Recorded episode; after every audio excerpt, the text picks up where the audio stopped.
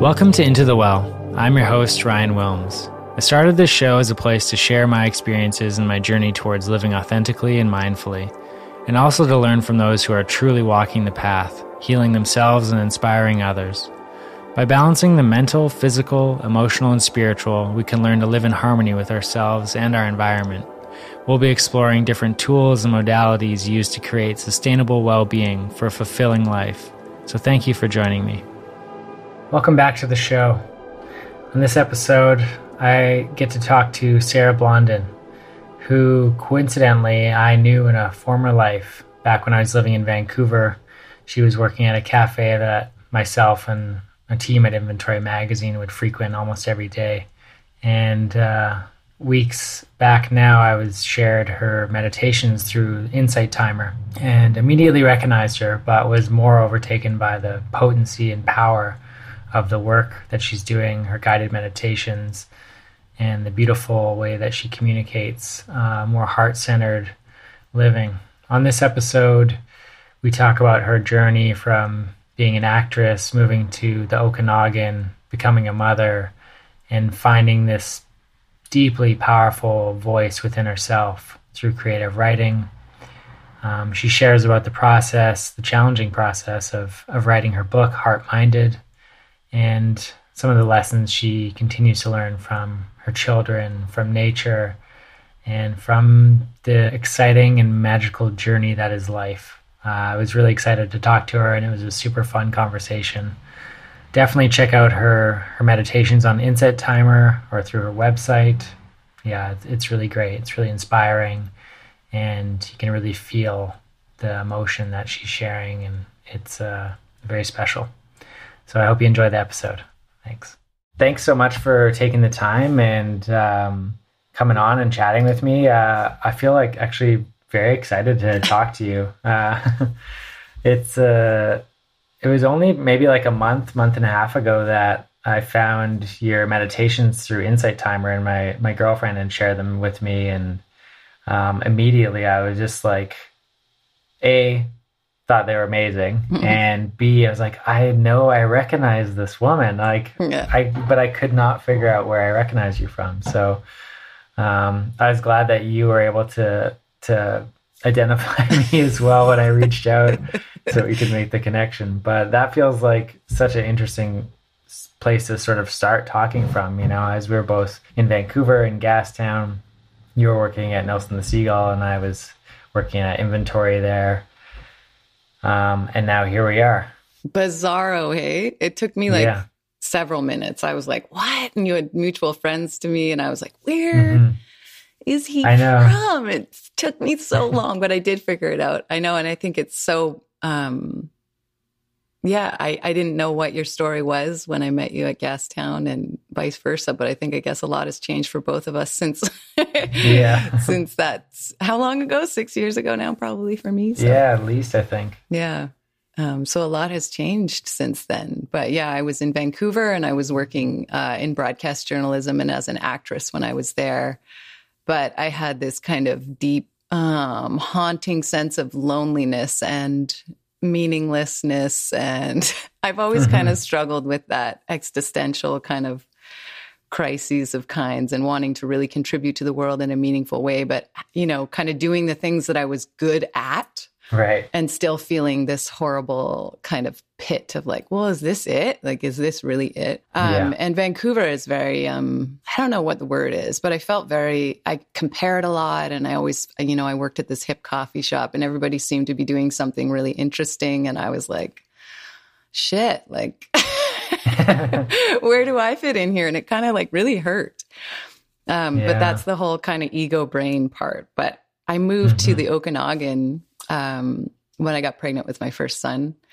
Uh, and I couldn't stand living in Gastown anymore. Like the smells, mm-hmm. the noises. I mm-hmm. actually like started getting like huge social anxieties, and I was basically mm-hmm. forced out of the city because the only place I felt comfortable was the forest.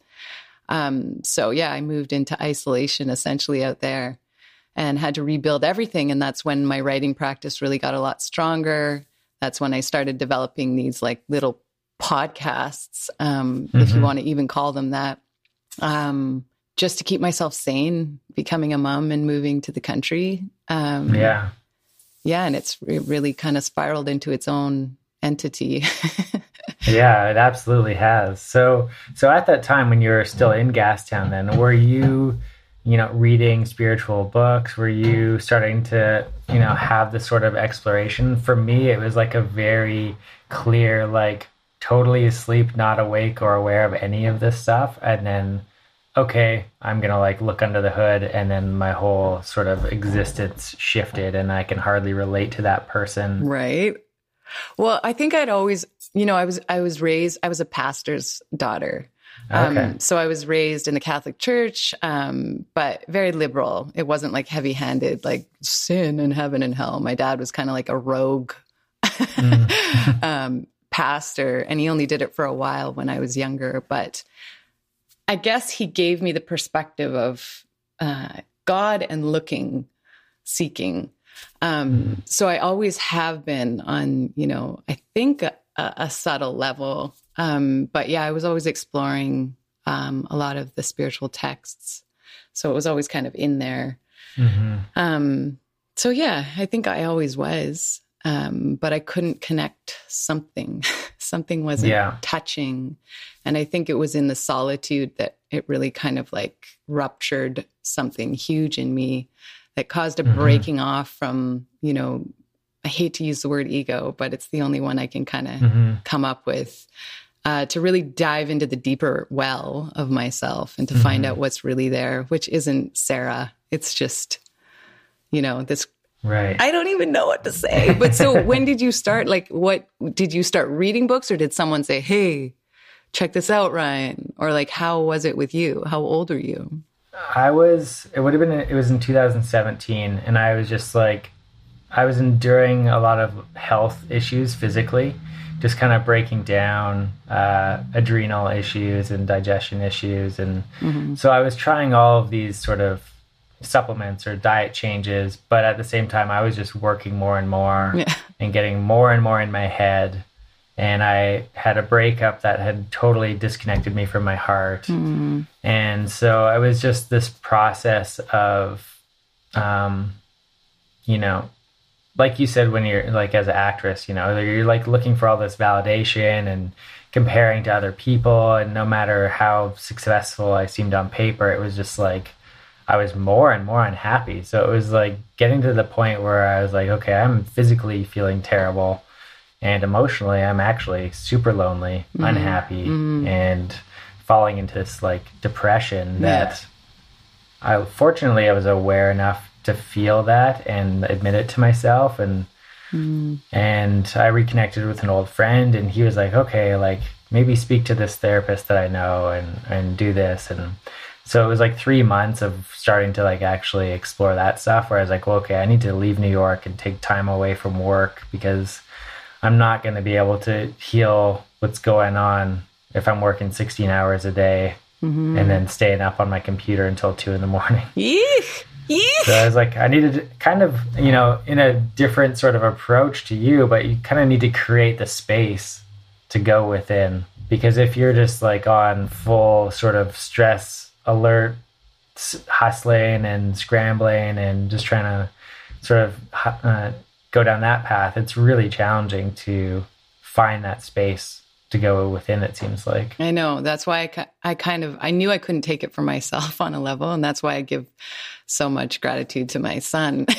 Because mm, i'm like yeah. I think you had a, something to do with this in forcing me out of my you know my comfort zone. Um, because i was pretty comfortable in gastown and any sort of change was you know, that's a pretty scary prospect. But mm-hmm.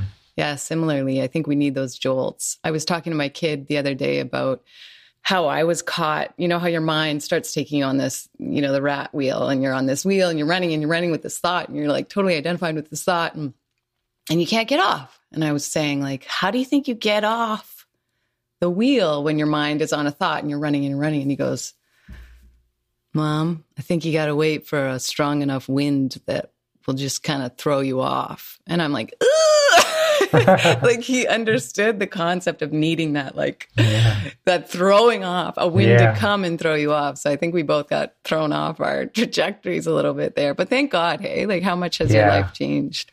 No, absolutely. Yeah, absolutely.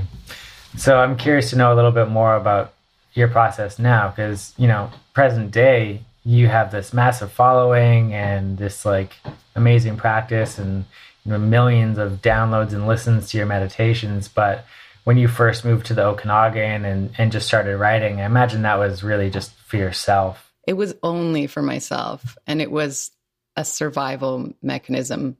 I, I'm not being dramatic when I say that I felt like committing suicide at some times. I mm-hmm. was just like, ah, ah, ah, ah, like my mm-hmm. brain was like, it didn't know what to do with all the space and it didn't know what to do without my regular escape route of my yoga studio mm-hmm. and my mm-hmm. coffee shop and all these mm-hmm. people that I could go out, like I could go out into the streets in Gastown and have everybody that I knew kind of mirroring this, like, oh, this is who you are, this is who you are, this is who you are. And it mm-hmm. kind of would feel good, right? Mm-hmm. like, okay, that's who I am. Like, cool. I could go out when I needed my fix. I could go out when I needed to distract and and separate mm-hmm. myself from the, you know, the psyche torment. I could escape it. Um, so when I was in solitude, I only had my husband there was one coffee shop. It was open literally like barely ever. it was just, you didn't even want to go there because it was like, um, so my brain didn't know what to do with all that extra stuff. I didn't know who I was without going out into the world and having that confirmation. So it was like I was literally dying. I was like, who am I? What is this? And then on mm-hmm. top of it, I gave birth to an actual human. Mm. and then you have to like figure out who you are as a mother. You know, it's a total whirlwind. And it brought on mm. like, I call it an insanity and a revelation that I couldn't, it was like this paradox. And both of them went alongside. And that's what I'm trying to teach my kids is like love and sorrow are married you know, um, enlightenment is married to suffering. You know, all of these things are side by side. Um, mm-hmm. But within that kind of torture of the psyche and that breakdown, that discipline was born. Mm-hmm. like it was mm-hmm. kind of like I had never been a disciplined person. I'd always kind of just been a hoppy, you know, this feels good, this feels good. But the discipline and a discipline in a way that was, it was meeting the self. It was like, okay, I'm going to turn inside daily and I'm going to chew through these kind of things that are coming to the surface for me because if I don't, they're going to eat me alive. so yeah. that's when, you know, the discipline of meditation became uh, non negotiable. That's when the writing practice was non negotiable. And it was always a turning toward the discomfort. And when I started to write, so my practice in writing, um, and it's a practice I try and encourage everyone to do, is called flow writing it's essentially doing 10 minutes um, of flow writing, which means you literally never stop the pen from stopping. So you can say blah, blah, blah, shit, mm-hmm. shit, shit. You can say whatever you want, but just make sure you don't stop the pen for that 10 minutes. Mm-hmm. So every day it was like, okay, I'm dealing with um, fear of change, like really wrestling with like letting go into this new reality.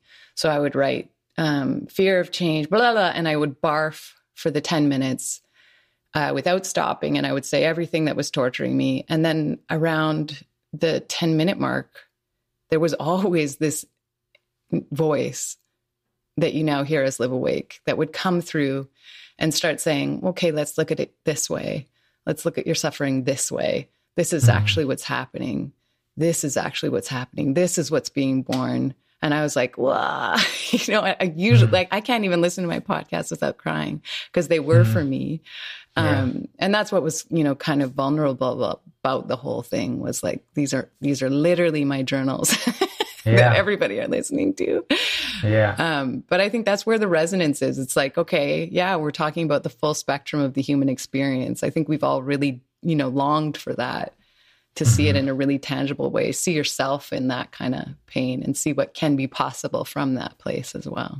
Yeah, absolutely. And there is something really relatable to it. And, mm-hmm. and, you know, you cover things from like letting go and, um, you know, being kind to yourself, surrender, you know, these somewhat mm-hmm. simplistic, obvious, you know, things that we all have to do. Mm-hmm. Um, but they're really challenging. And the way that you, communicate them um, I, the only word i can think of is profound in mm-hmm. a way you know yeah. it's like it's like this mix between like a guided meditation and a uh, and yeah, like a journal, like you said, and mm-hmm. and poetry really as well. Mm-hmm. Um, and then you have this sort of nurturing voice, yeah, voice and energy. Yeah. Um, you know, if like it, my girlfriend and I sort of joke that it like feels like you're our mom sometimes in a way, in the way that you say like dear one or little yeah. one, you know, these those those terms, and it's just like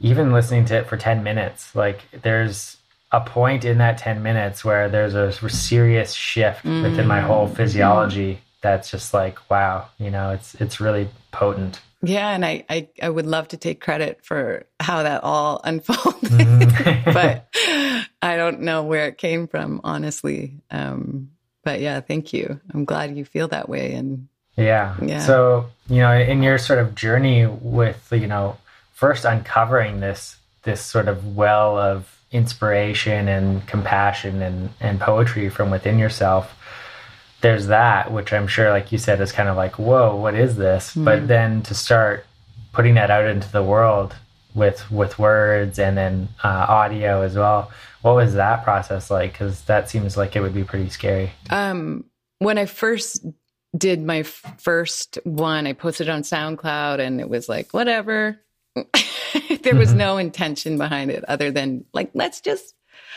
create. Let's just see. Yeah, yeah, And I was like not attached. And that's the most beautiful place to ever work mm. from. I didn't have an attachment. It was like, mm-hmm. let's just, it wasn't even let's just see. I was like, let's just offer this. And I really struggled with the whole like name of putting under, under the podcast, you know, mm-hmm. title on iTunes because I was like, this isn't a podcast. my husband looked up the definition of podcast and it was like sound bite. And I was like, oh, like, you know, we get so scared of these things because of these boxes and these ideas of what we think, you know, and we stop ourselves. But, mm-hmm. anyways, I somehow had the good grace of not having that block. There was no attachment. I put it on SoundCloud and it was actually on um, in the world on iTunes and SoundCloud for at least two years before it really took um, root in the world in a big way. And I had some pretty devout followers, but again, I was like, no big deal. Uh, I wasn't even looking at the numbers. Um, I got a few sweet emails. And then Insight Timer approached me and asked me to put my stuff on. And I was like, okay. And again, no attachment, not thinking. And then the next day I woke up after the first publishing and it was like, like thousands of people commented and then they were using words like this is the voice of God speaking. And wow. it was like ho- horrifying Ryan. I was like what happened? I like opened my email yeah. and I was like oh no. Like I was so scared. Like I was yeah. like whoa, whoa, whoa, whoa, whoa, whoa, and like don't give me this title. And oh my god right. get, I take it back. I was like shaking for a few weeks. Like I was like oh no. Like yeah. it really was like I was like what did I do yeah. And then I just rested into it and I was like, I got to give this up and stop, you know, taking it on as me. Like I was hearing it mm-hmm. as like, mm-hmm. Sarah, you are this. And I had to somehow remove myself from the equation and mm-hmm. just see it as separate somehow. But yeah, the initial mm-hmm. few weeks were pretty, pretty terrifying. And now it's just like, okay. yeah. You've made some peace with yeah, it. And I'm totally committed to, you know, create to help and serve. Yeah. Mm-hmm. Yeah, I mean that's you know the idea of creating without attachment is something that's like almost like a mantra I've written down, mm-hmm. but I also find it so hard to do, mm-hmm. so challenging. Mm-hmm. um, you know, it's interesting that you sort of did it with without this idea that you were sort of attached to, but then all of a sudden you get all of this yeah. stuff sort of put onto it. So, you know, there's a real opportunity for you to attach to it in a different way. Yeah. And put out a new one and be like, okay, like just yeah. as many people going to listen to yeah. it. And well, and I'm so, watching myself being like, what do people need to hear? And I'm like, no, no, no, no. Right. what do you need to hear? Because this, you know, like it's not about, it's literally not about anybody else ever. Mm-hmm. I remember mm-hmm. writing a piece once. It's like you're, you're standing on a stage trying to, you know, get this confirmation, but then you find mm-hmm. out that everybody looking at you is you looking at you, just waiting for you to feel you. you know, like, yeah. Um, so I always turn the question back on myself. And there's so many entrepreneurs and people that are working in kind of the same arm as me, and they're always like, "What do you think people need here right now?" And I'm like, never ask that question. Mm-hmm. It always has to be, what do you need to hear? Because that's when that, that it will be imbibed with this kind of you-ness.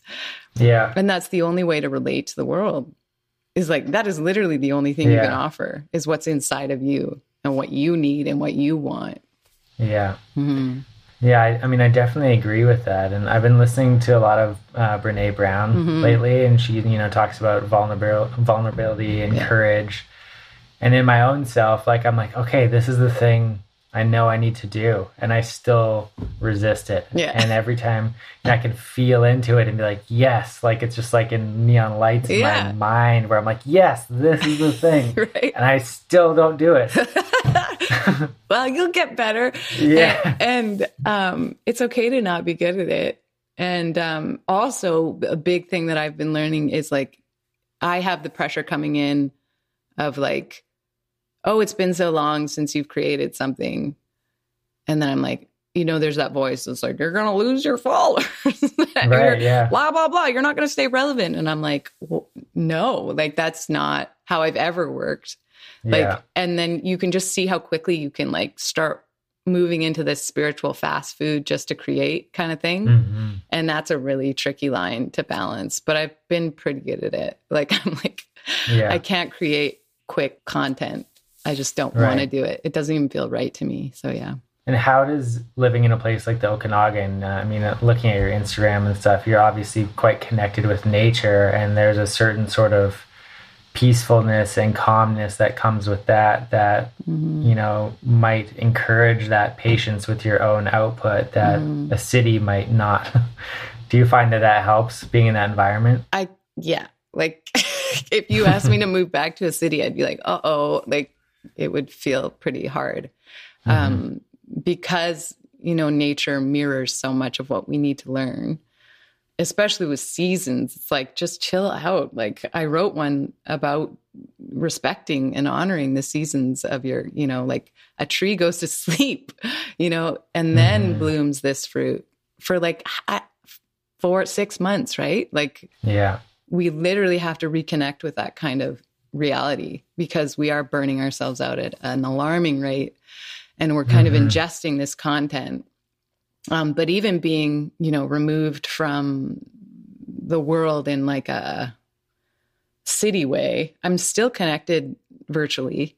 And mm-hmm. I'm still feeling the pressures of, you know, the, the mm-hmm. fast pacedness of things. And I'm really starting to reevaluate even my kind of engagement with that.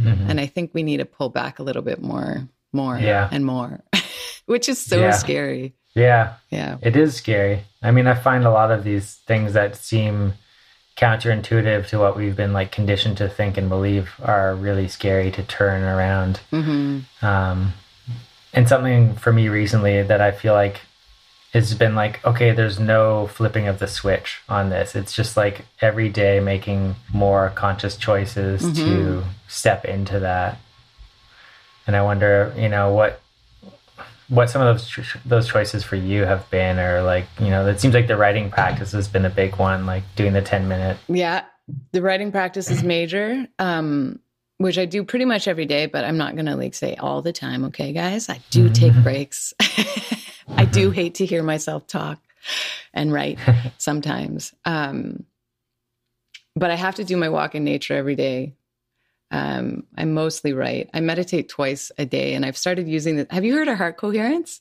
The, I have, the like Heart Math heart, Institute. Yeah. So I bought their little. Um, you clip it to your ear and you plug it in, mm-hmm. and I use that twice a day. It's actually fantastic. Um, as far as seeing your body go into like homeostasis, essentially, it's pretty profound. Yeah. Um, so I do that twice a day in the morning and the evening. And how long do you use that for? 15 minutes. Okay. In the morning and night. Sometimes I go a little bit longer in the evening, but yeah, that's all I do. Um, but that's just to get into a place of really like knowing that my heart and my breath and everything are really calmed down. You can actually see your heart rate move from a very frenetic state to mm-hmm. like a, a perfect wave. And you know when the heart's in a perfect wave and the mind is in a perfect wave, the the body's healing, everything's going back into proper order, and we're never in that state, which is insane. Mm-hmm to see the difference. Um, so I'm doing that twice a day. And I usually do some form of breath work, or I'm pretty heavy into Joe Dispenza these days. Um, yeah. So I do his meditations. I have all of them. So I'll do one where I just slink into the unknown and the you just become nothing. And I need mm-hmm. that nothingness. Like I was like, wow, I was doing it every day for months um, because my nervous system was really shot all of a sudden. I wonder why. Mm-hmm.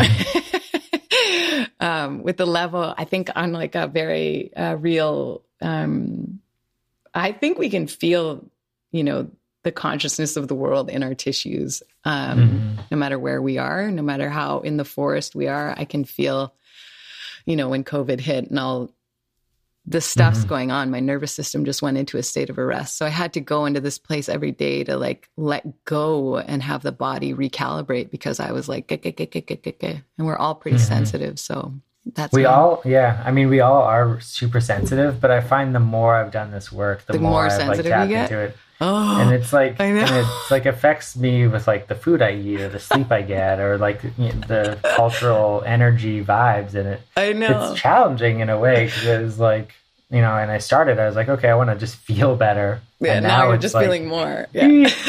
it's like I know. So intense.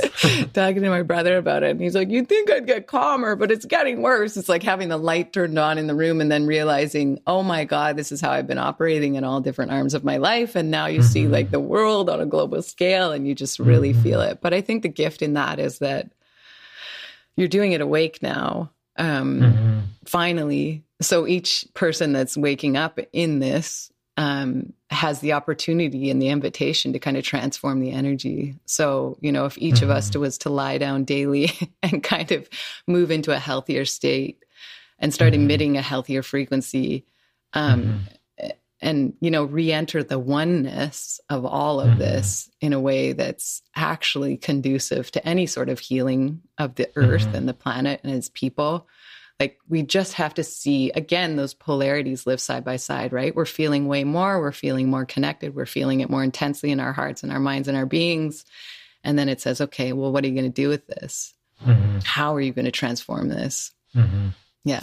Yeah, I mean, when you know somebody potentially asks you something like that, you know, they maybe they, like even for myself, I've been in this career, you know, for ten plus years, and and now okay, I'm open. I'm more sensitive. I'm getting out of my mind and into my heart mm-hmm. more and more. Um, and it's like now that compassion and empathy for not only myself and my inner child, but my partner and my family, the world, the trees, like is growing and growing. And now it's like, okay, mm-hmm. I need to, you know, be accountable for myself, you know, in the world and contribute in a way. But that can feel very overwhelming. I was just going to say that and my longing is is gotten so much deeper. like mm-hmm. I'm like I really see and I this sounds dramatic, but I see existence as a kind of prison. mm. I feel like I'm imprisoned by these kind of habits and patterns and and and you know like i can see my mind. I can watch it. I'm watching. Mm-hmm. i'm in the witness pretty much all day. And i'm like oh my god. Yeah. I don't know how yeah. to fully get into the the witness spot.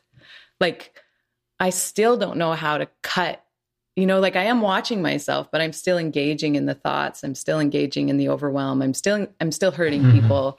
I'm still not acting consciously you know, I'm still doing the opposite of what I feel and know is so true. Mm-hmm.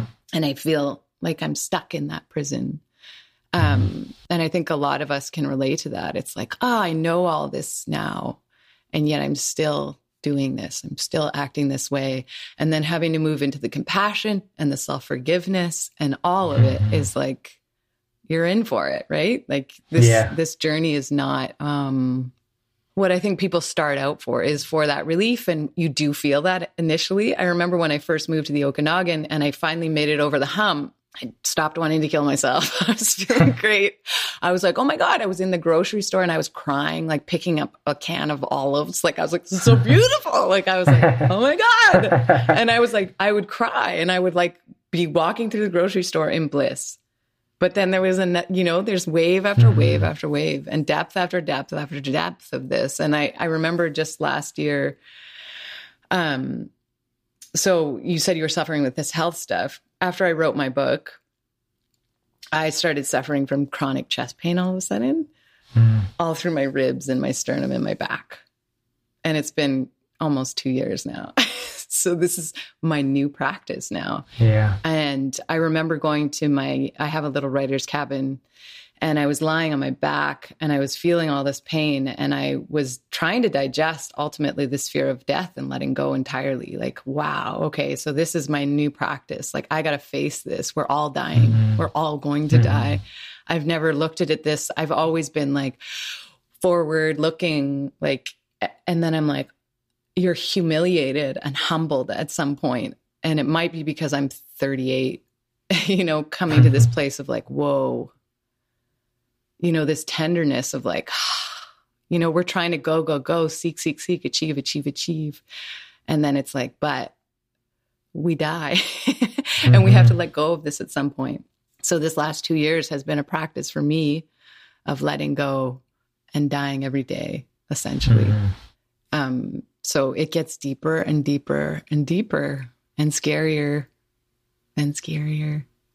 Mm-hmm. but I think on the other side of that, because I've been through it so the cycle so many times. Yeah. I know there's you don't want to call it shakti, you want to call it whatever that's going to come forward so long as mm-hmm. I'm dedicated to at least trying to reorient myself to finding that, you know. Mm-hmm. Mm-hmm. Yeah, I definitely can relate to that. You know, for a long time, I was like, "Oh, this next thing will be the thing, and then I'll be healed and nope, just good, and I'll like chill on the plateau for yeah. a, a, while." And and you might now, yeah, yeah, it might, but that might be a week, a day, exactly. or a year, an um, hour, yeah, yeah. And now I'm more sort of in tune with like when I do feel great, I, I just appreciate that moment and day because I know it's not gonna last forever uh, and hopefully, you know, you those those moments last longer and longer. Well, and I've been trying to also uh, become impartial to even the joy. like I'm like, right. I'm like, okay, don't go crazy. You're enjoy. You're feeling great. Like try and keep some sort of equilibrium in it. Mm-hmm. Um, very zen of me, but you yeah. don't want to swing anymore. I see the swing um, and what it creates is the crash. You know, so I'm kind of trying mm-hmm. to move away from that as well, best I can. Yeah. So you know, when you were just talking about the issues with your with your chest and and that sort of cycle that sort of can unfold, also the you know being able to sit in that um, seat of awareness and uh, you know watching your mind, but then still taking the it, action that you're know isn't the right one mm-hmm. to do that's hurting yourself or someone else. Do you do you find that sometimes like for me I find that I can sometimes be almost like paralyzed by the level of awareness that I have and it's like okay, I feel like this is the thing I should be doing, but then like questioning that mm-hmm. and you know being mindful of just almost too many layers of it yeah, that I'm yeah, just yeah. like I don't even know what to do. I think yeah, the only thing I'll say about that is what I know that as soon as I'm in that analytical place, I know mm-hmm. that I've got back up into the mind. Yeah. And I know we need the mind to digest and be mindful. We, we mm. need the mm. mind to kind of, but also there's something deeper, right? That's not like layer upon layer yeah. upon layer. So as soon as I'm playing with that little monster, mm-hmm. I have to lean back. Get out I have to just yeah. like be like, okay, like you're getting swept up as much as your mind is trying to do you know productive helpful work for you yeah. it's still not going to get you where you want to go yeah. and i remember ha- meditating the other day and you know asking some question and i was like what should i do about this you know give me one word kind of thing yeah and and then a voice was like i'm not going to talk to you i'm not going to answer you from this place because this place that you're asking from is the place that will never find an answer it can rest on. Right. You know, even if you settle on something, you're going to re right back into it. So it was like, okay, now totally connect deeply, as mm-hmm. deep as you can go. And then tell me, ask me again.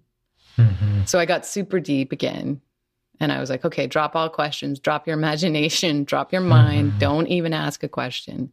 Just go to the deepest place you know how. And there is no question anymore. Mm-hmm. like you're just kind of like, oh, yeah, never mind. I'm good. like, I, yeah. I'm good.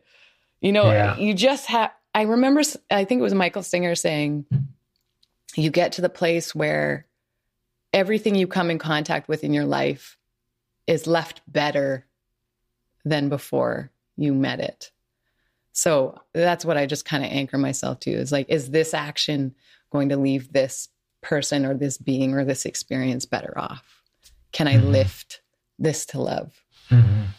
Tough yeah, one think, though. Yeah. yeah. yeah. it's it's a challenging process for mm-hmm. sure because well, for one, it's kind of never ending and there are like these multiple layers to it. But yeah, just uh getting out of the mind, recognizing the mind. I think absolutely right. Like as soon as you can see that you're trying to figure it out, nope, you're not going to figure it out. no, no.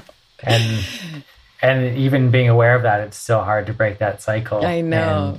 Because it feels so productive, place. right? It, yeah. It feels like it's doing something good for you. But like I realized, and I even started while I eat dinner or with my family, I just start holding my heart sometimes if I'm really like heady mm-hmm. or something, or I'm like thinking about stressful stuff or kids in school and I'm not present. I just put my hand on my heart. Mm-hmm. Like it, it just starts to drop you in a little differently. You don't have to think anything. You don't have to, mind is not used. It's just kind of like mm-hmm.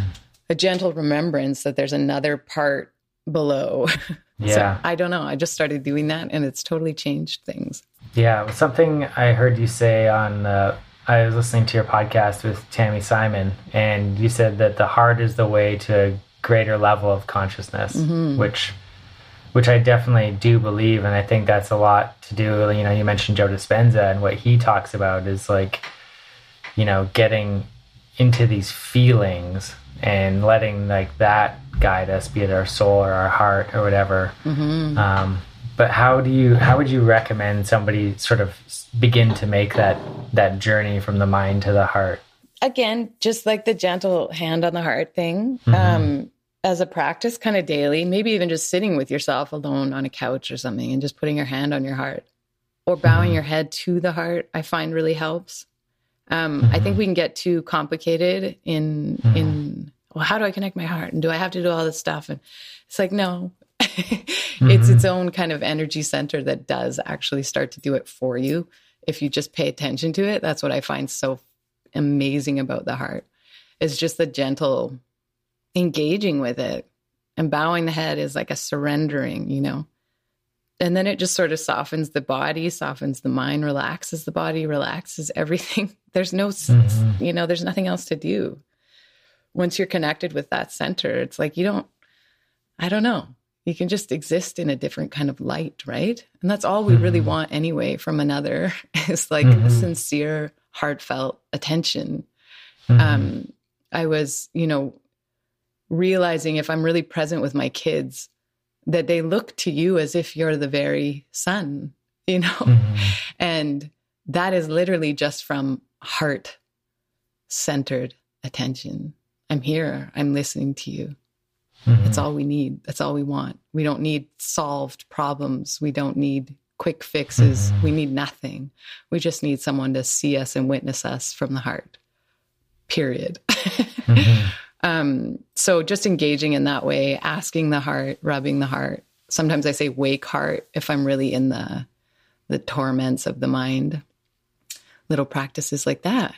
Mm-hmm. I love you. I'm listening. That's one of my favorite ones. Yeah. Yeah. It's very simple, but it is really profound. Yeah. Nothing really happens. you just become aware of another part of you that is yeah. under the surface of the chaotic mind you just become aware of this gentle creature that's like coping and trying to survive. And it just softens the walls a bit so that you can actually start bringing compassion to everything and everyone. Mm-hmm. Mm-hmm. Yeah, it does feel like the heart center, especially, it just has this deep, calm wisdom Acceptance. that just like endures everything joyfully yeah. Joyfully. Yeah. And and it's always there like you said kind of under the surface of the mind. And it's just you know when we have that glimpse into it it's like oh what am i doing up here you what? know all the time? like why am i not down here trusting this? But yeah i mean it takes a few decades to get get upstairs and, and yeah. then you gotta like and that's okay and, you know like i just yeah. really that's what i'm really tr- starting to practice too is like i'll sometimes cry to my husband i'm like i just like i'm reading yeah. books on you know um i forget what it's called coming home by lex hexington have you heard of this no it's a book and it's a it's full of stories of like um the different uh stages of enlightenment across religions so it's mm-hmm. really neat. And I'm like, oh my God, I'm like crying. And I'm like, the longing. Like, I just, yeah. and my husband's like, that part of you needs to go too. The one that thinks it's separate, the one that's wrestling, the one that's like, I gotta get there. Yeah. You know, we just have to drop into the heart uh, and just like, whoa, whoa, whoa, whoa.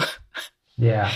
we never get anywhere. We just come home. And I have mm-hmm. this part of me that's constantly like has this spiritual, like, I must get. And it's like across the board, what you see with people that have become truly enlightened is A, it never stops. Mm-hmm. Even people that are healing people by looking at them, you know, they're mm-hmm. like, I don't know anything. And I'm like, you don't know anything. You've just healed someone's, you know, like you looked inside their body and healed them.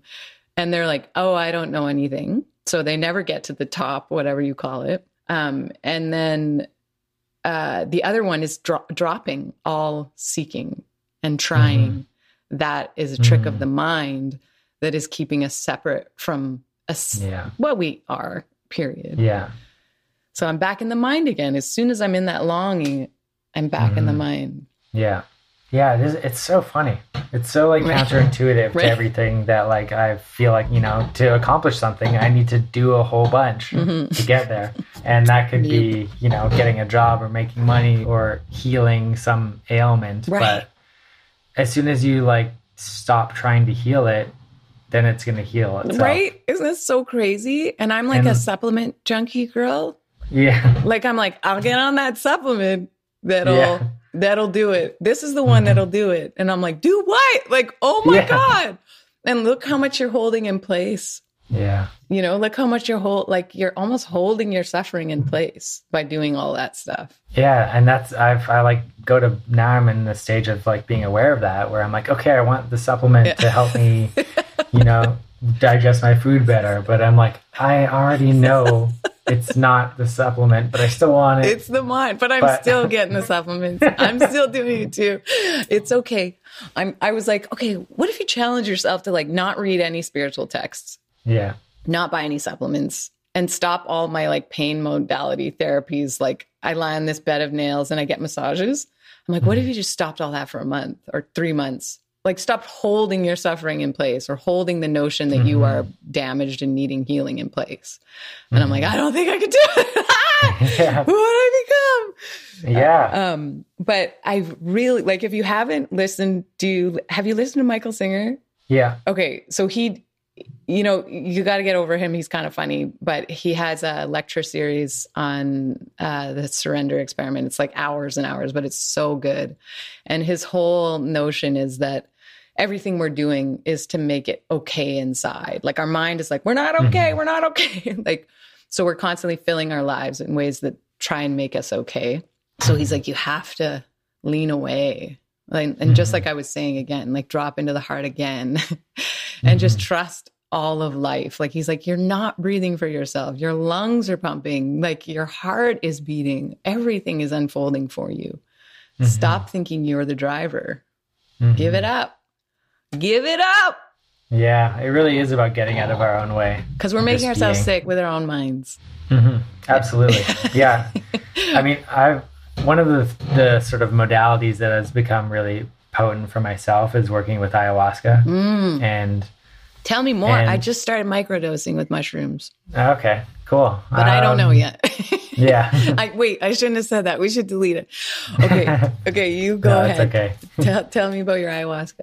Um, well, it's just, you know, it's been this way to go within and see all like, you know, dimensions around me that exist all the time, mm-hmm. but they're just hard to see the sort of subtleties of it and experience that and mm-hmm. and feel just insanely deeply within myself, my body, and sort of the layers of the you know the rings of the tree. Go through all mm-hmm. of those, and you know, there's a lot of it where it's you're revisiting childhood traumas or themes in your life or behavior patterns and things like that where it's like okay now i can change that you know once you have awareness of it and and the medicine sorry the medicine brings yeah. it all up right so the medicine kind of does it for you yeah i would say it doesn't necessarily do it for you but my feeling and my experience has been like you know ayahuasca is sort of this grandmother mm. energy yeah and it really feels like you're holding hands with this this mm. grandmother and and you're walking hand in hand and sometimes it feels like you're alone but she's always there mm. and you know usually by the end of the sort of ceremony in the night i'm just like oh my god how did you like weave that journey for wow, me you know yeah. it's always answering the questions that i'm posing in just the yeah. most unexpected ways you could never think of or imagine and and i mean it's a powerful uh, experience of that sort of surrender. Yeah. Because it is like, okay, I'm here. Yeah. You know, please teach me about, you know, love or shame or any of these things in that sort of sense. And then the, the experience is just kind of indescribable most of the time. But uh, wow. I, I always come away with these sort of like quotes or sayings, and it's like things like, you know all the wisdom in the world is already with within ourselves mm-hmm. and you know like you don't heal your body you heal your mind and yeah. the body yeah. follows and yeah. it's like I'm like oh yeah obviously i'm like again i wake up i'm in the mind i'm doing the thing yeah yeah and then yeah three weeks later i'm you know buying the supplements supplement hoarding yeah yeah yeah so isn't that funny though but thank god you had that like you know, we have the anchors, we have those experiences mm-hmm. that bring us back. I would love to do mm-hmm. ayahuasca. I'm a bit scared of what she'll show me, but I don't know why. That's a silly thing to say. Well, I think it's, you know, there's there's something to be said about having like a healthy bit of fear, you yeah. know? Like it's like if you're gonna go surf in big waves, yeah. you know, you gotta like have a healthy respect and fear for the power of the ocean and Right. Good point. It might show you the bottom of the water with a face full of sand and you know, ayahuasca might do the same, but you'll come back up and you'll be okay. And, yeah. And that's the lesson, right? You'll yeah. come back up and you'll be okay. Yeah. exactly. Mm-hmm. But yeah, I do. I I've had an amazing experience with it, so I I do recommend it. Okay. Especially when someone like yourself has the the deep sort of anchor and like mm-hmm, foundational. Mm-hmm. Uh, you know pieces to go into it and mm-hmm. you know you mentioned the conf- being confronted with the idea of dying and death and mm-hmm. the last time i did it I actually was was the first time i sort of had something with that and what happened i was like oh i'm okay with dying like that's fine like It'll right. just happen when it happens. And then uh, it was actually on the very last day, the ceremony had ended, and I was, you know, it was early in the morning, and I was still really feeling the sort of effects. And just as I was about to fall asleep, my mind just was like, and now you die. and I was just like, You're like what? and I was like, okay, I know I'm not going to die if I fall asleep, but there was something like beneath the beneath the okayness with dying. Okay. That was like, whoa, I'm I'm too scared subconsciously to die that I can't I wouldn't fall asleep. I couldn't fall asleep. Wow. See, that's what I've been digesting is the layer underneath like because I'm like, I'm cool dying. Yeah, cool. Like, uh, I'm good. I'm good. Good. And yeah. then I'm like, I really looked at it and I was like, I am not good with this. Like, yeah. I am not good with this. And anybody who says they are, I think is like enlightened or like a nomad somewhere that has no like I just like saw the layers of like, kidding themselves. Yeah. Or is kidding themselves and hasn't actually confronted what this would feel yeah. like. Um but that's what I've been trying to process is what is my fear of death? And it's my fear of not being safe in my death. As in maybe we're not held you know that's mm. the fear underneath the fear maybe we're not held by some divine benevolent force that I really truly believe we are. Maybe I don't right. actually believe that.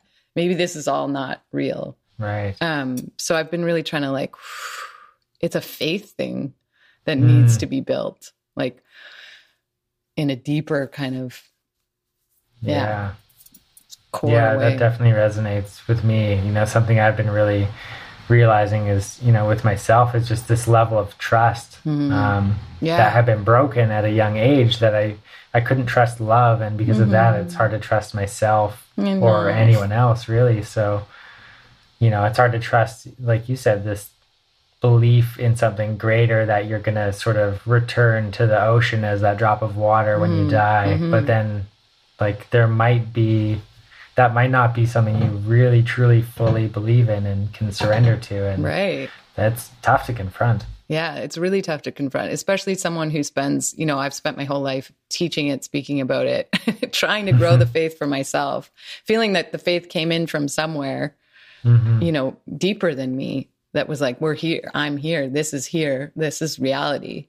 But a part of me goes uh mm-hmm. is this my imagination? So that's what that tenderness it's like, mm-hmm. oh, this is tender. This is this is so tender to really confront that feeling of vulnerability, that depth of vulnerability. And then mm-hmm. it brings you all the way back to your birth and you're like, how did we ever take birth? You know, mm-hmm. how did that ever happen? You know, we come out and we have no idea who's going to be holding us and how they're going to hold us. Mm.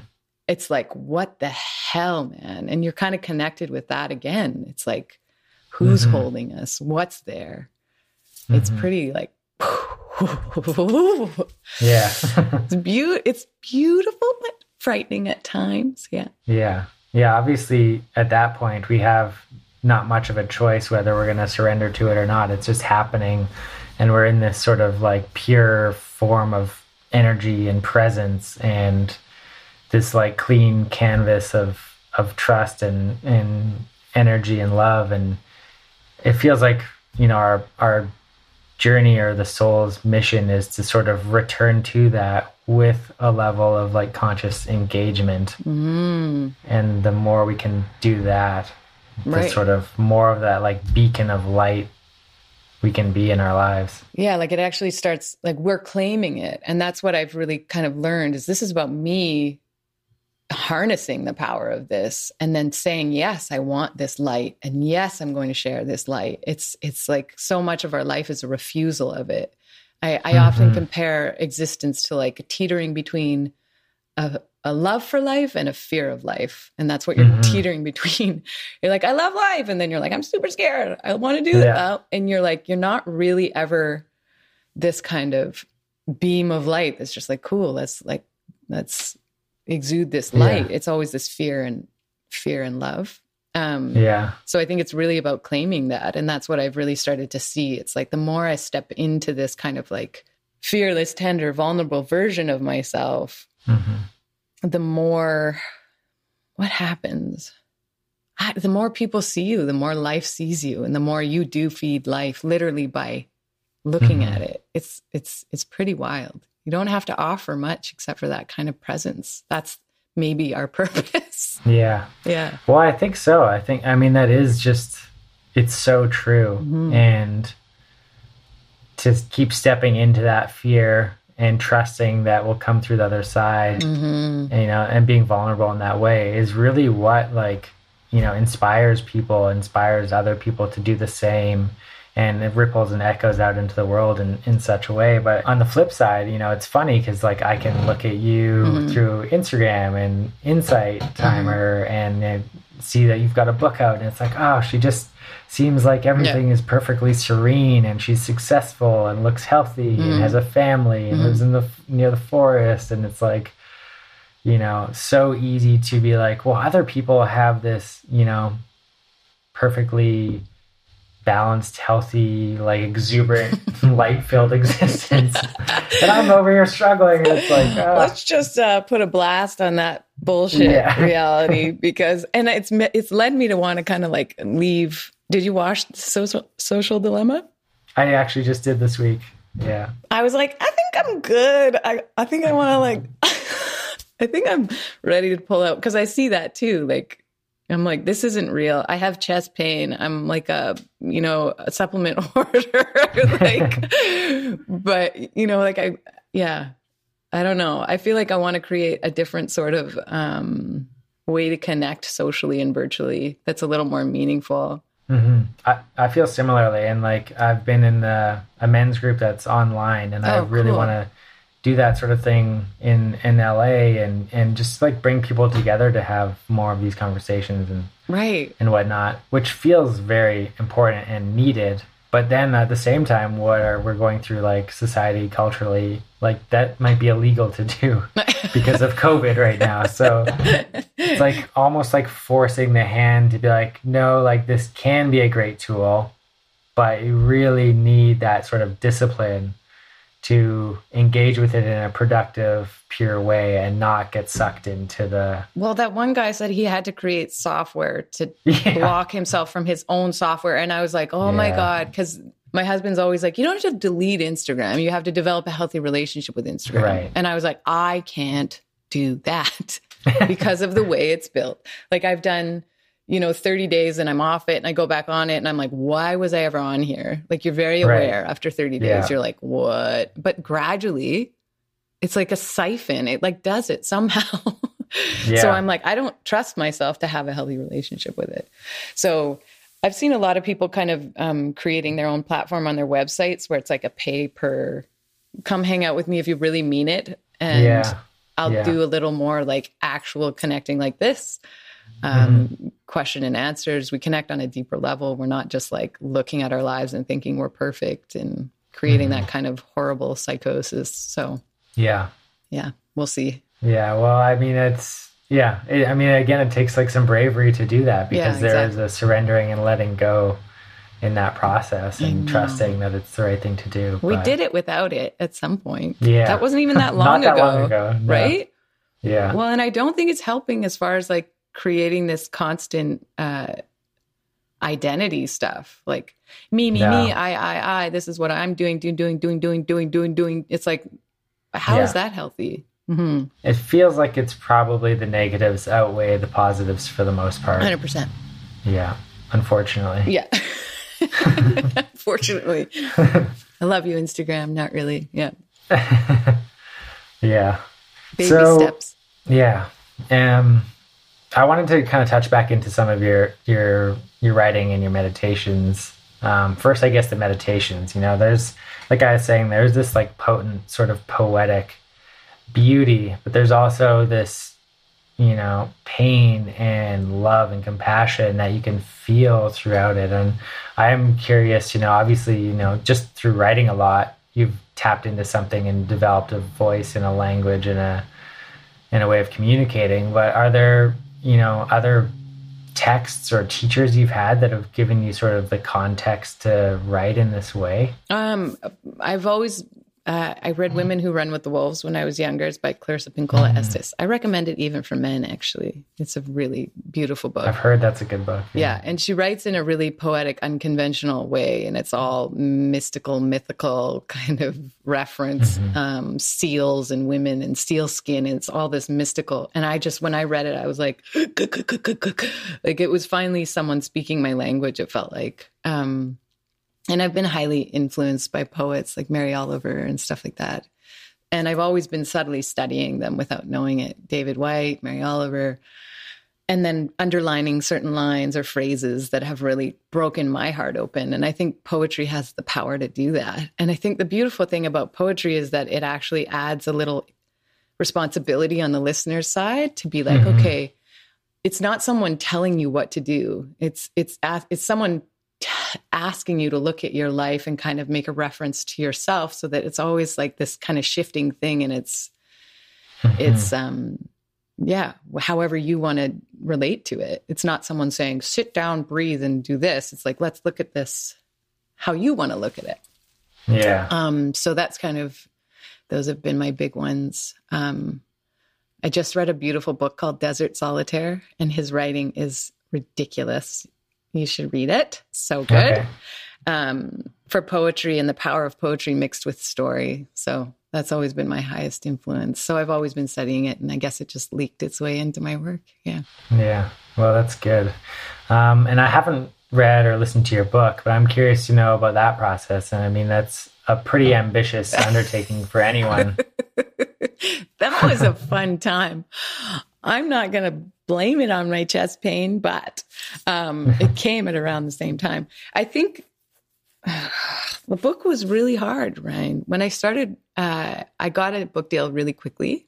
Um, and it was something I'd always kind of wanted to do since I went to school for journalism. I was like, I'm going to write a book. I'm going to write a book. And I started, stopped about four others before this one came through. Um, sold it very quickly, got an editor. Working with an editor was a totally different experience. Um, my work as it stands in the Live Awake form is very, um, I don't know what to say, unconventional. It's poetry. It's, it's not perfect English. mm-hmm. um, so bringing it into like a form of a book was really hard. My editor was like, "Well, poetry like heard is different than poetry read, so we have to kind of make mm-hmm. this palpable to the the reader." And I was like, mm-hmm. "I don't know how to do that." So I was yeah. like, "This is how I write. I don't know how to do it this way." So I was lucky enough to have a pretty gentle editor who helped me kind of mold it, but in a way, it felt a little bit um, awkward yeah and not totally authentic i don't want to say not okay. authentic because the you know but it was different it was very yeah. different and it was hard but it helped me grow as a writer and it helped me let go of my ego in a big way and um, i don't know if i would do it again yeah but i love what i created and the meditations in it are really special so mm-hmm. i don't know it's one of those things yeah. you know when you're like this is the thing i want and you finally get the thing and then it's yeah. like the biggest like non-event of your life you're yeah. like oh weird yeah yeah it is funny i remember even like when i was you know back in gastown and we would make our make the magazine and every time we would get the issue back from the printer it was like okay yeah. okay well i guess we start on the next one yeah like what that's good i guess I, I, know but it is about the journey right like and what you learn yeah. along the way it's never about the product at the end it's always just like mm-hmm. what did you learn who did you become through this mm-hmm. so i think mm-hmm. i became a more resilient, maybe a better writer. I don't know. mm-hmm. a little more brave. But yeah. Mm-hmm.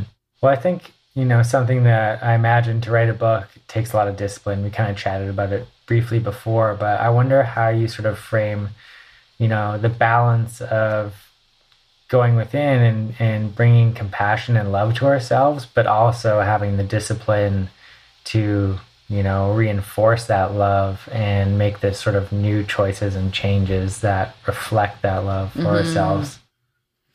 It wasn't there. I didn't do it well. mm-hmm. um, it was really hard because as soon as you start working anything on deadline or with the, somebody else looking at it before you mm-hmm. put it out in the world, like you're working with someone, um, and a publishing house was like it changed it dramatically. So I really wrestled with that part of me that would get very OCD and like mm-hmm. when you're working on a on something, you can sometimes go overboard and get a little kind of psychosisy about it. It's part of the creation process, but I think what I realized about creating um, in that sort of way is that it does uh, border on unhealthy. Um, mm and really hard to change over to like motherhood and partnerhood with my husband and children like really weird. Like your brain's like still wants to stay in that creation mode. So i really saw how like kind of unhealthy creation or how, how draining creation can be. Right.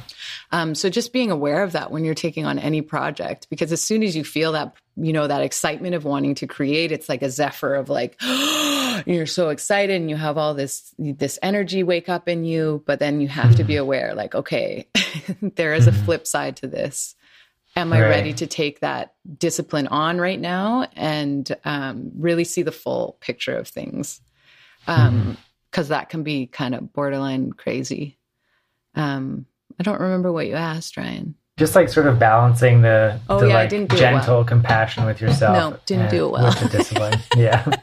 but I did do, I, uh, I remember I wrote the story in my book. My editor gave me feedback on my first draft and she was like, I don't really understand this. And I was like, oh my God, I like blacked out and like felt the blood. You know, those moments where the blood drains and you're just like, who yeah. am I? And I almost took a Valium.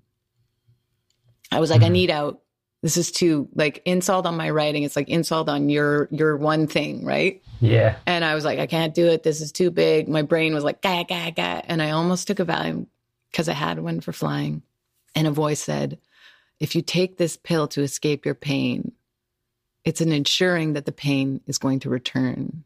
Mm-hmm. So it's like if you escape something, it ensures a return of it.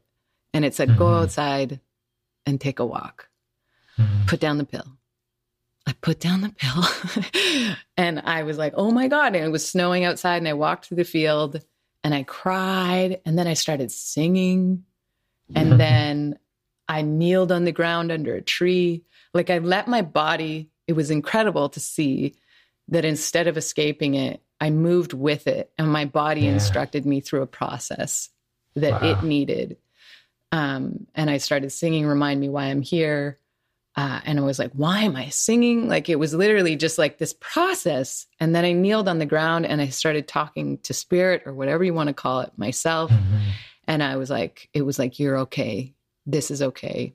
And I went, I'm not okay. like full, like uh, this back and forth between yeah. the dialogue that was going on inside of me. But I expressed the dialogue. I didn't repress or stuff or escape. Mm. And then all of a sudden, a kind of calm came through. I came inside. My kid looked at me and he said, Huh, I think we should dance. So I turned this music up in the house and I danced and I was like, and then um, I sat down for dinner, cleared the plates, still kind of morose. And then grace just went, snapped right through me. Wow. And I was filled with total okayness. And I was like, I accessed it. I found the mm-hmm. grace, but that was not from numbing, not yeah. from avoiding. It was very much by accepting the invitation of the crises and watching the body actually help you through it. Mm. Pretty powerful experience. Yeah, that's really beautiful. Mm-hmm. So more of that. Yeah. yeah. Yeah, I feel that. mm-hmm. yeah, and it's it's funny because I can I can feel called to it. You know, like singing and dancing is pretty scary. Right. I could maybe do it by myself, right. but like doing it in front of my partner is like really scary. But I'm like, I know I need to do that. I know. It's like, and when I can do that, I know I'll be like further down, you know, right where I want to be. like it was like you you you you do it once and you like start breaking down these walls. What the hell are these walls anyway? Yeah. And what are they blocking? How mm-hmm. are they keeping me in a state of like the depression that I feel like I'm always running from? How are these things that are coming up periodically the things that are saying like emancipate me free me mm-hmm. like and just do it awkwardly and horribly yeah and look like like if somebody was watching me mm-hmm. go through that process they'd be like oh you know yeah. is she okay or you yeah. know there'd be so many judgments but who friggin cares yeah yeah i mean that's it's all part of that like overcoming that yeah yeah. Well, it sounds like you've got some pretty insightful kids. Yeah. And and your partner as yeah, well. Really good. Real good. Um, how you know how is have those relationships helped help oh you God. in this process and develop your voice? I mean, they're it's probably, the only thing. I like children yeah. are like the portal. If you want one, go for yeah. do have a kid. um, they're like the gateway drug to spirituality essentially it's like whoa you like as soon as you have a kid you have to really you see so much shit you did not mm-hmm. know was in you i didn't know i had so much rage i didn't know i had so much rage um, i had no no patience essentially total princess um, mm-hmm. really selfish and they are like if you start abusing a child with your ridiculousness, mm-hmm. like, you know, you really have to start healing that. And so much of us were victim to that.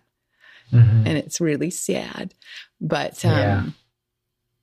it can be so powerful if harnessed properly to really mm-hmm. say, okay, and then bring them into the experience with you. Because, mm-hmm. you know, if you try and shelter your kids, and that's kind of one thing, I was in this place of like, oh no, my kid's seeing me mad and blah, blah, blah. It's like, no, you don't protect them from that reality. Because mm-hmm. if you mm-hmm. do that, they're going to end up in the real world and be extremely devastated by what's reality.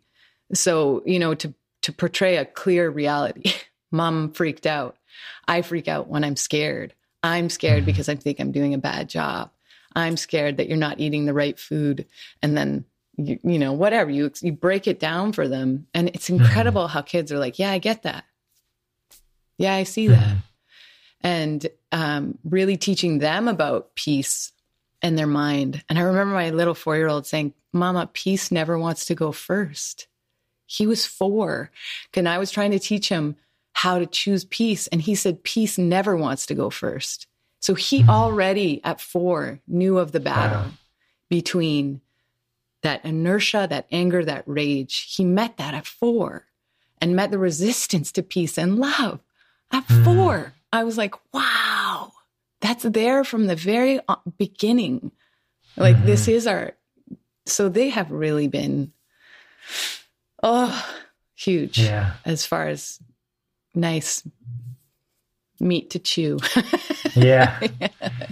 Well, it's it's so cool that they, you know, are taking on that, you know, mm-hmm. Like the the concept of it, right? Because everyone is experiencing that, mm-hmm. whether they know it or not. So for them to be able to have that awareness and be able to communicate it and have you communicate, that's through you communicating to them. I know. I know it makes really me beautiful. me and my husband are like, how is this not taught in elementary school that you have a mind that functions this mm. way and you have a heart that functions this way. And your job as a human being is to figure out how to guide and instruct the mind. Like, how is that not elementary stuff that's being taught to us, let alone like emotional intelligence? Like, yeah, none of this. I mean, we're, we're, we're just on the, you know, cusp of starting to teach this, it, but it's like, whoa, I have so much yeah. compassion for where we've been and how hard it's been. And yeah.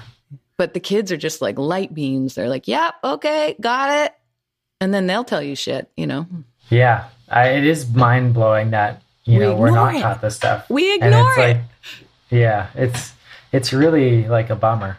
totally and, But, you know, it's amazing, like what you're sharing. Like, that's where the absolute, like, power and potential for universal change and, and evolution back to the heart because like that child can learn that when he's when he or she is small right and it's like then that's going to affect the whole rest of their life whereas if we're doing that work as an adult we're having to like Reverse. re like unlearn relearn reprogram like yeah. there's so much going back I know. to then be able to start going forward but like the next generations have the opportunity to go forward I know, but it's incredible. Like my girlfriend was just like, "How do I teach my kid about her heart?" And I'm like, "Oh no, what do you mean?"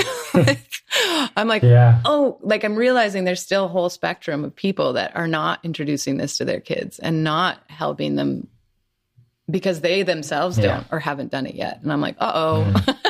there's yeah. there's definitely room for. I, it is changing, but I just it's it's going to be slow, like evolution is, but. Mm. That's okay. Yeah. I mean, for me, I feel like that's become a huge part of my purpose for doing this work is right. like when I do have a child to give them the best sort of mm-hmm. opportunity for me to not project myself onto right. them. I know. And just, you know, I'm trying to get out of my own way, but I definitely need to like get out of their way. But you won't. Just nope. so you know, you yeah. will not do it well, but maybe better. I'm proud of you. Yes. yeah. That's the intention anyway. Yeah, I know. I just I think it's really important to show and like my podcast is like let's look at both end of this so that they see okay, this is the healthy way to deal with what naturally arises in us. Mm-hmm. no one's wrong, no one's bad. Let's just move it up to the higher level here. Mm-hmm. Yeah. Yeah. So with your experience of raising children and now, you know, just talking about like the awareness in our communities in our society um, and the need for that sort of education, do you feel any sort of draw to create uh, meditations or teachings or anything like that for children? Well, it's weird. As I was saying the stuff, a little voice was like, and I was like, yeah. um, yeah. I think it's come up a few times. Um, mm. I'm like, maybe I'll just go into my kid's school and try and do a little heart mindedness teaching and see how that feels. But yeah, I was like, maybe I could go into schools and do it. It's less intimidating. I love working with kids. Adults are really stuck in their grooves, you know, mm-hmm. and they're mm-hmm. they're hard to teach because they're very like they go to the analytical mind so quickly. And then i'm like i don't i can't go there. Like i, I don't know how to help you through your divorce. Like yeah. but kids are like okay like so maybe i could. I don't know. I'm on I'm, i want to do something differently. I just don't know what yet. So yeah. You know what i want to start doing is live when we get out of this COVID, I want to do like mm-hmm. a real orchestra with, so like a live evening with orchestra and me doing my stuff. So okay, so like with music accompanying, yeah, and lights, and make it a whole healing, make evening. a performance sort of. Yeah. So call out to any amazing, yeah, that'd be very celloists cool. or yeah. um, so do you, you kind of mentioned, you know, I don't know if it was semi-serious about like helping adults through divorce, but like, do you work with people in a sort of one-on-one sense no. in a way to help guide them at all? No, the only thing I feel like I know how to do is, is write. And I, I don't trust myself to help people individually. I don't know if that's gonna, I don't know. I'm not, yeah, mm-hmm. I, you're not a therapist. not a therapist. Don't really want to be a therapist. Yeah. Um, but maybe if I could find some sort of happy medium, I don't know. I mean, you are helping people. Yeah. A lot, a lot of people for sure. So right. you don't have to do it in every way. Right. I guess so. But a part of you thinks you should because that's what yeah. everybody puts on you. It's like, okay, now you're yeah. going to teach classes. And I'm like, what? No. Uh, uh, uh. really? Yeah. Yeah. who? Yeah. the world. Yeah. Yeah. yeah. Um, so I'm also curious in, in your own sort of journey, you know, have you gone back to like your childhood, inner child, looked at your relationship with your parents, kind of gone through that? Oh yeah, that was like of work. The first, that was the beginning of my spiritual journey. I think I really mm. went mm-hmm. like rabbit holes of all that stuff. Um, I think it's necessary for sure, but I'm moving away from it now and just realizing you know, you kind of take a deep dive and you kind of look at the hows, the whats, and the who's, and and um, again, we circle back to that. It all just has to do with you letting go. so mm-hmm. if that mm-hmm. tension or that pain comes up around mom or dad or you know the part of you that's still wounded, you just have to let go. I remember mm-hmm. writing once like it doesn't. Don't worry yourself with how you're going to reach enlightenment or how you're going to get there or who did what. Don't worry yourself with that part just feel mm-hmm. that tension coming up and then let go. Like I mm-hmm. still have little girl wounded stuff um, come up, and I know it's that, but I just learn to drop down into the heart and let go. You don't have to overanalyze anything. Just feel the tension. Mm-hmm. let go. Mm-hmm. But yeah. Yeah. Yeah. Yeah. I think that's interesting. It's for me in the last week, it's maybe even less than that. It's been this sort of shift of just like looking back and within and and being like okay it's time to look forward yeah i'm done now yeah i feel like you do need to do that to some extent to have the context and awareness and understand your patterns and and the choices you have made and could make and maybe should make and yeah and then be like okay now it's time to like you know Joe Dispenza, you know, he talks about like creating the future that you want, yeah. you know, and it's like that's all forward looking, yeah. using feelings, using emotions, yeah. creating in the field of, you know, what's possible and then just letting it unfold in a way you're you can't figure out or you can't yeah uh, imagine a lot of the time and yeah, it's I think it's an important part, yeah, for sure. But don't dwell. Yeah, but it's uh, you know for at least for me it's easy to do that because I find my if I'm doing something that I'm doing it 110 yeah. percent whether that's like running or yeah you know eating all the popcorn in my closet or yeah, yeah, yeah. Uh, you know and my my sort of coach and therapist is like you know you, you gotta take some days off at the spirit gym I know I try and do that yeah. too I do the same thing I get a little OCD about it you know but that's that's just us wanting to reconnect with God and goodness and mm-hmm. it's a good way to live, I guess. But just relax a bit. yeah, just not all the time. just relax or take that mm-hmm. that urgency off or that getting somewhere off. Like just relax. Yeah. Mm-hmm. Okay, well, I got one more question for you. Okay. It's a it's a big one, Uh-oh. just because you you briefly mentioned it, and also you know with your father being a pastor. Um, but like, what is your perspective on God? How would you describe God? Oh, God is everything. So I had a really hard time because of my childhood to say God. And if I ever heard anyone say God, I'd be like, um, just because I really never related to the notion of like a he mm-hmm. looking down at me. You know, like, I don't know. Mm-hmm. I just, mm-hmm. I never related to that. Um, so I had a really hard time with the use of the word God until I developed my own relationship to what I consider God. And now mm. I can say it without shame. God is life, God is nature, God is omnipresent, God is everything. Um, mm. So I am God, you are God, which is a very taboo. I got an email from someone saying, you know, I felt really good after I listened to your meditation, but I realized like you're saying we're all God.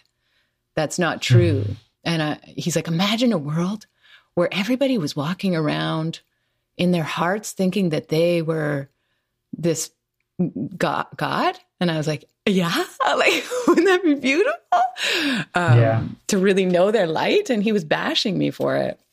And I was mm-hmm. like, oh no, like, I just see God as everything. God is nature. God is you. God is me. Mm-hmm. God is what life is. Um, so yeah, it's just a weird word that everybody has huge triggers on. Yeah. Yeah, it is a very interesting one. And I've experienced that with people I've coached or talked to, but more and more people seem to be sort of coming to that space where it is part of us and in us and in everything and all like living things, I guess, really. I know. Um, yeah. We're moving but, away from the religious tones of it. Yeah. Mm-hmm. Which I, you know, I have never studied religion uh, at depth myself, mm-hmm. but I do feel like at most of their cores, there is that sort of essence. Mm-hmm. And it's like a lot of the sort of writings have been more sort of manipulated totally. to you know control and use and you know distribute shame in different ways. Yeah exactly. Um that's why i kind of just want to move away from that. Like i'm like mm-hmm. it doesn't make sense that there's like any form of punishing god. It makes absolutely no sense. Yeah. Um and heaven and hell as far as i'm concerned are here and now and whatever you want or whatever your reality currently is can feel like hell and can feel like heaven right Mm-hmm. Absolutely. Um, but yeah, I think people are slowly developing their own organic relationships to it.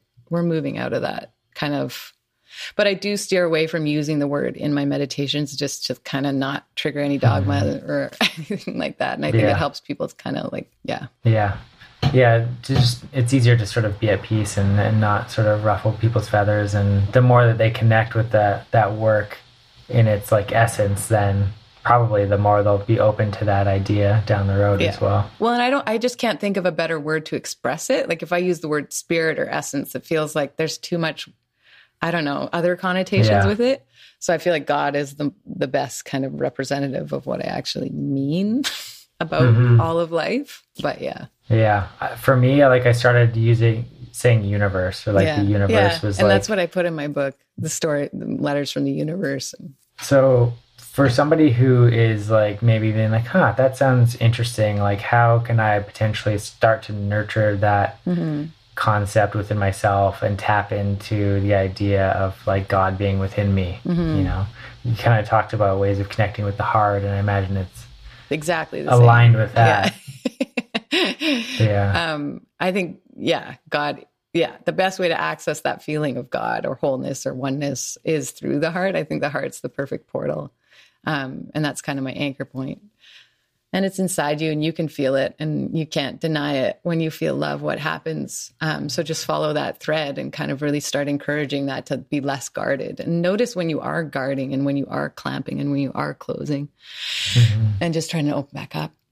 Um, so just noticing that tightening and that opening and the difference between when you feel love and when you feel goodness and when you lift your face to the sun and when you feel that sense of surrender that's literally coming from the heart center as far as i'm concerned mm-hmm. and it's mm-hmm. kind of infiltrating the body um so yeah just start a practice where there's a little more wonder in your life like mm. looking up to the sky but like i i start putting like i am and then i pull it in so i am joy I am love. And I pull it in mm. and it just creates a different resonance in the body. Like just wake up a bit.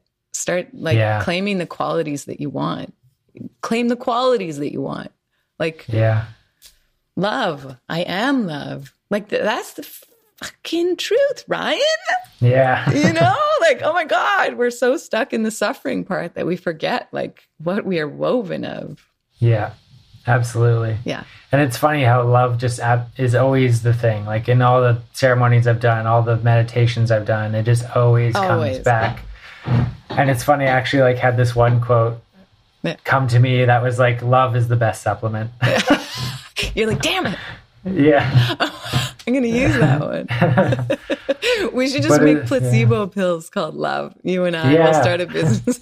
we'll sell it on our website. Yeah. Yeah. Li- liquid love. Yeah. Um, it is. It's always the answer. And it seems so cliche and people are so flippant with the word love. And I'm like, and mm. I mm-hmm. get, I feel the same feelings like it is love. There's love. Know. You know, people are like, yeah. And I'm like, that is to me, when people cringe at me saying love, you should look at your disconnect right then in that moment. Yeah. And that's where the wounding began when we started mm. moving away from love and making love this hilarious thing that we can't contact with. It's like, that's mm-hmm. so sad. If you have moved into cynicism around love, and so many of us have, mm-hmm. that's where your wound with your heart is. That's where your disconnect is. Mm-hmm. So as soon as you feel that cynicism rise, you got to go. You got to go back in if you really want to feel that again. Yeah, absolutely. Mm-hmm. Well, thank you so much for your for your time, for your work, everything. Like, yeah, really appreciate well, it. I'm so glad we found each other again. Yeah, me too. In an alternate universe. I know, I know. I feel really fortunate for sure.